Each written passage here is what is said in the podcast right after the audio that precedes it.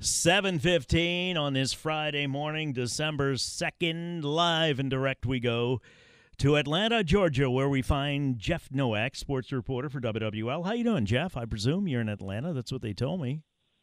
I sure am. I sure am, and I will say I, I appreciate being on the on Eastern time when I talk to you because Ooh. I've already had breakfast. I've already had my coffee. I'm ready to go. You're ready to go um, and get going on your day? So, what will today consist of? What are you doing? Uh, interviewing players? What what you, what is the deal for the SEC um, championship game? Well, we talked to we talked to Brian Kelly and Kirby Smart yesterday. Um, I don't think there's going to be any player ability today. I'm really just going to use today to go to go kind of canvassing and find out how how many LSU fans really made the trip. Um, I wasn't able to do that yesterday because my flight was delayed three hours, so I missed some oh, of that time. Uh, but I got here. You know, was... and uh, so yeah, that's gonna that's gonna be my plan for today. Is kind of work around. I'm gonna go to the stadium. Got to pick up my credential anyway, so I'm gonna check that out. And uh, I'm sure there'll be a good contingent of LSU fans out. So I asked Tim spend the day with Tim Zimmer that earlier, Jeff, if it was going to be like a home game for Georgia in, in the uh, Mercedes Benz. What do they call it? The Mercedes Benz Stadium. Mercedes Benz Stadium. Um, yeah, not Georgia Dome anymore. Yeah. Um, it, it, do, do, you expect a big contingent? Do you see anybody on a plane that you were on? Um, not. Uh, there were a few. There were a few LSU fans. At least I saw a few LSU shirts. Um, I think. I imagine a lot of the fans will be coming in today. Um, well, I was here in 2019 for both the SEC championship and the Peach Bowl, and that year, it was definitely not. It did not feel like a Georgia home game. It felt very much like a neutral site. Uh, and I wouldn't be surprised if it's similar today. You know, I think Georgia, for um, you know, um, a large contingent of Georgia fans will be assuming a win in this game. You know, it's not. A, it's not.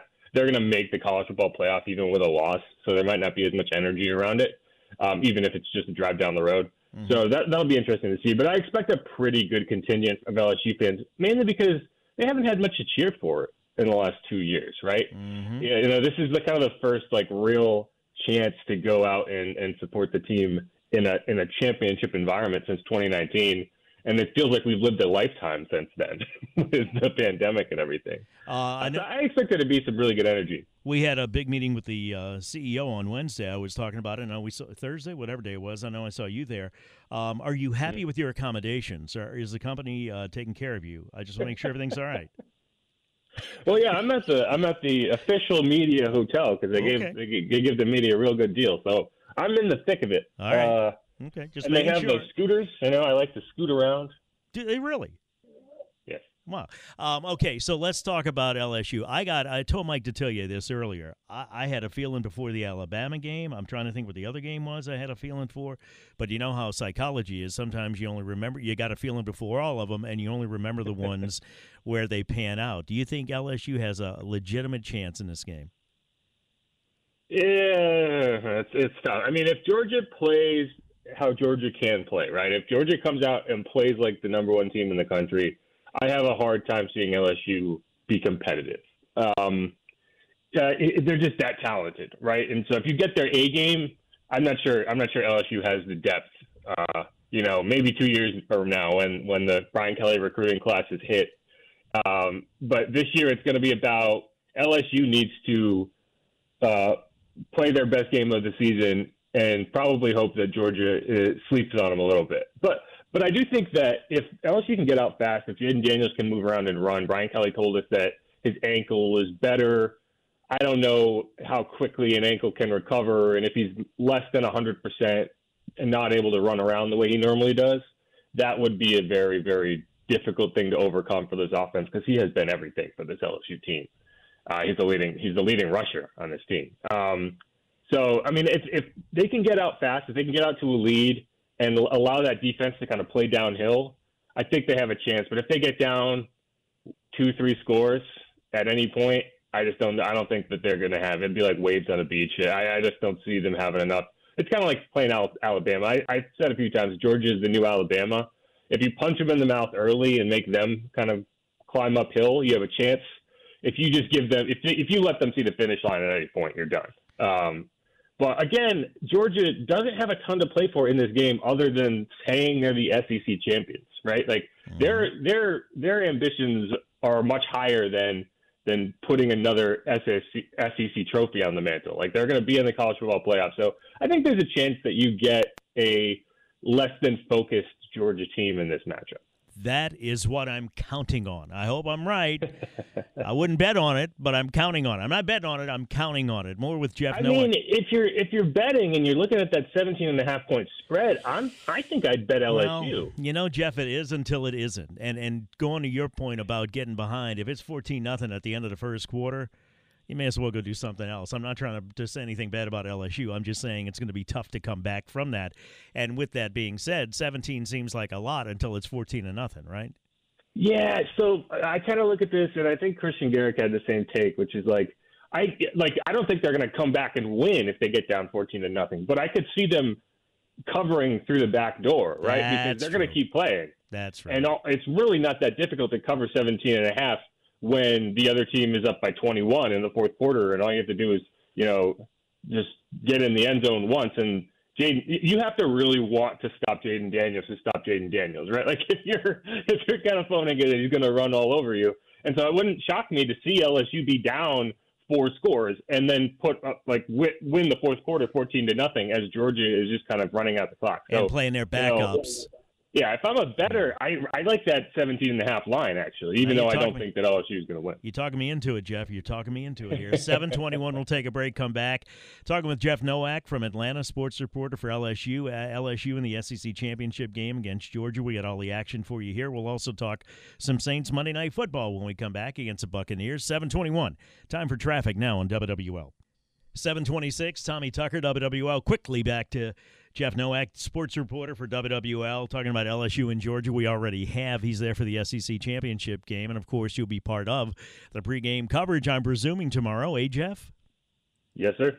Uh, let's talk about the Saints. Cam Jordan making a point, really, that let's throw everything else out. Let's just look at the snapshot. And the snapshot is you're not that far out of a playoff spot. You what, one game out?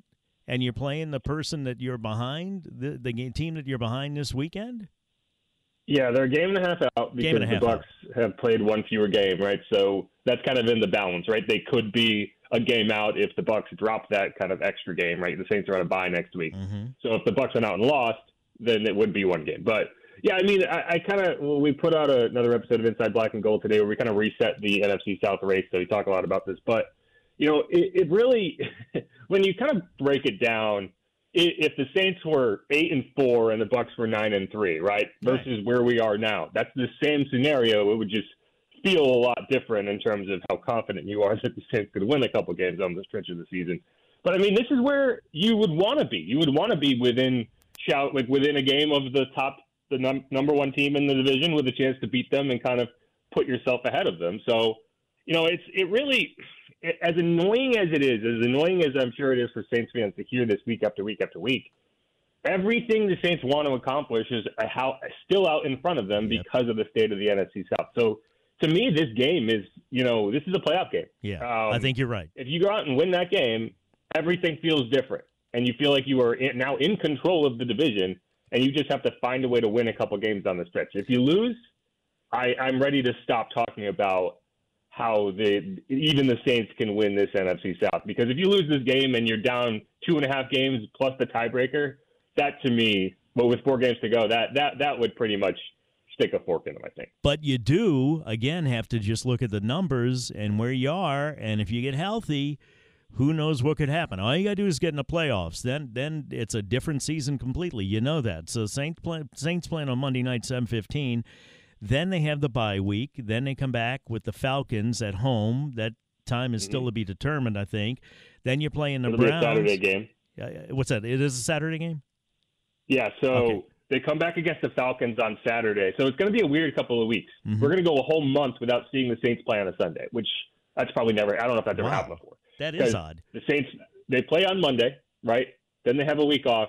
Then they come back against the Falcons on Saturday. And one of the reasons I think you put them on Saturday in that game is because the next game is a Christmas Eve matchup against the Browns, also on a Saturday. Yeah. So it actually worked out really well for the Saints because they end up playing two Saturday games, but they never have a short week because they obviously don't have to play on a short week after the Monday game with the week off. And then they don't have to play on a short week for either Saturday game because they obviously have the extra time and then they have a full week and then they actually get a long week after that. So they actually, from a rest perspective, they're in really good shape and they're finally starting to get healthy. Marshon Lattimore um, has been back at practice the last two weeks. He didn't play last week, but I, the, there is a chance that he goes this week if he can get enough work in throughout the practice week. We're going to get the game day designations today, so we'll have a better picture. Pete Werner got back to practice. He's going to be close. Erik McCoy's return window is getting is getting near. So I mean, if if they can win this game, and they then you kind of have time to lick your wounds and get everyone back on the field, and you start to say, okay, this is the team it was supposed to be. They're right there. There is some reason for optimism. Now, as a, if I'm a Saints fan and I'm hearing that, I'm like, please stop. I am tired of this. You say this every week.